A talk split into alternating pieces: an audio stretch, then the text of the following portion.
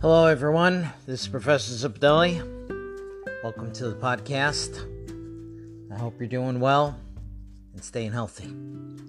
Okay, today we're going to look at section 55HW. So I'd like you to go to your computer, load up um, Blackboard Chapter 5, Section 55HW key. And after that's up on the screen, pause uh, pause this now and I'll get back to you in a minute. The first four examples, again, a review. Um, number one, we have 8x to the fifth times 4x cubed. 8 times 4 is 32. Keep the base at the exponents. x to the eighth. 32x to the eighth. Remember, when you multiply monomials, you keep the base and add the exponents. Number two, you have negative one fifth times negative one third. Negative times negative is positive. You multiply numerators and denominators to get 1 15th. Add the exponents, x to the fourth. Number three, you're going to distribute. You're going to distribute the negative 5x and you get negative 5x squared plus 5x. You'll also distribute in number 4. Again, you're going to be adding the exponents. And you get 18y to the 6th plus 25y to the 5th. The next four examples involve the FOIL method. Remember, the FOIL method is a method of multiplying two binomials two terms times two terms. And FOIL stands for multiplying the first, outers, inners, and last terms. Now, looking at my answer key, I did leave off the middle step. So let me read it with the middle step in. First terms are x times x, that's x squared. Outer terms are x times negative 2, that's negative 2x. Inner terms are 5 times x, that's plus 5x. And the last terms in each parenthesis, 5 times negative 2 is negative 10. So now you simplify and add up like terms to get an answer of x squared plus 3x minus 10. Number 6, let's try to do this one in our head. We know the first terms are easy x times x is x squared. You know, the last terms are easy. Negative 4 times negative 3 is positive 12. The middle term is found by taking the outers and the inners and putting them together. We know we have negative 3x and negative 4x is negative 7x. So our answer is x squared minus 7x plus 12. Number seven, if you were to try to do this one in your head, remember the middle term is going to be zero because 4x and negative 4x is zero, so your answer is x squared minus 16.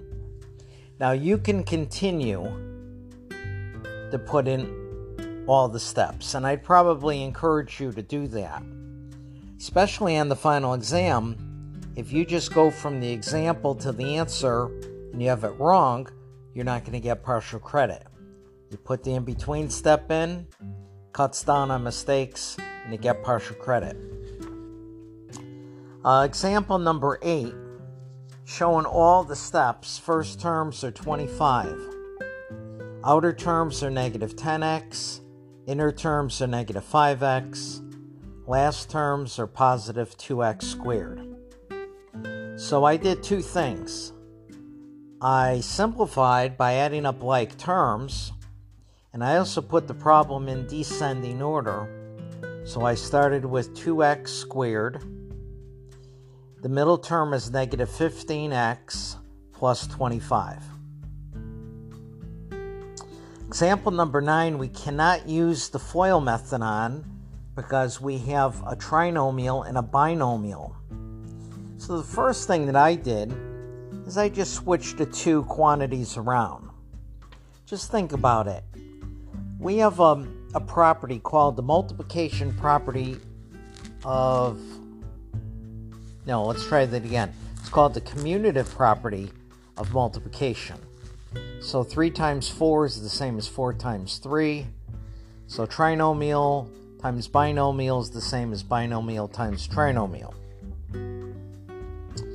So now I put this in between step in. I multiply x, the first term in the binomial, times your trinomial x squared plus x plus 1, and then minus 1, so that's from your binomial, times your trinomial x squared plus x plus 1. Distribute both and add up your like terms, starting with x cubed. The x squareds cancel out. The x's cancel out. Minus 1, x cubed, minus 1. Number 10 is an example involving uh, the vertical method. I am not going to require or test you on the vertical method. But basically, you would multiply in your binomial 1 times all three terms on top, and then 2x, you're going to multiply by all three terms on top, line up your like terms, add them up, and get your answer. To do the same problem horizontally, you would set it up as the quantity of 2x plus 1 times the quantity of 2x squared plus 6x plus 1. Number 11 is another horizontal method, binomial times trinomial.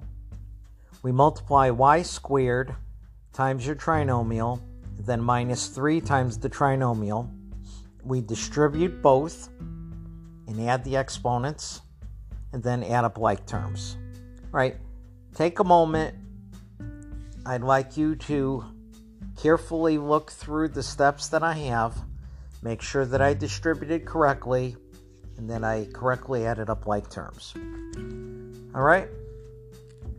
So that concludes this um, section 55 HW key. And um, the next section will be section 5.6.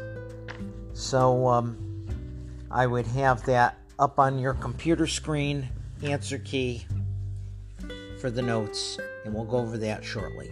All right, have a good day. Hope you're feeling good. Take care. Bye bye.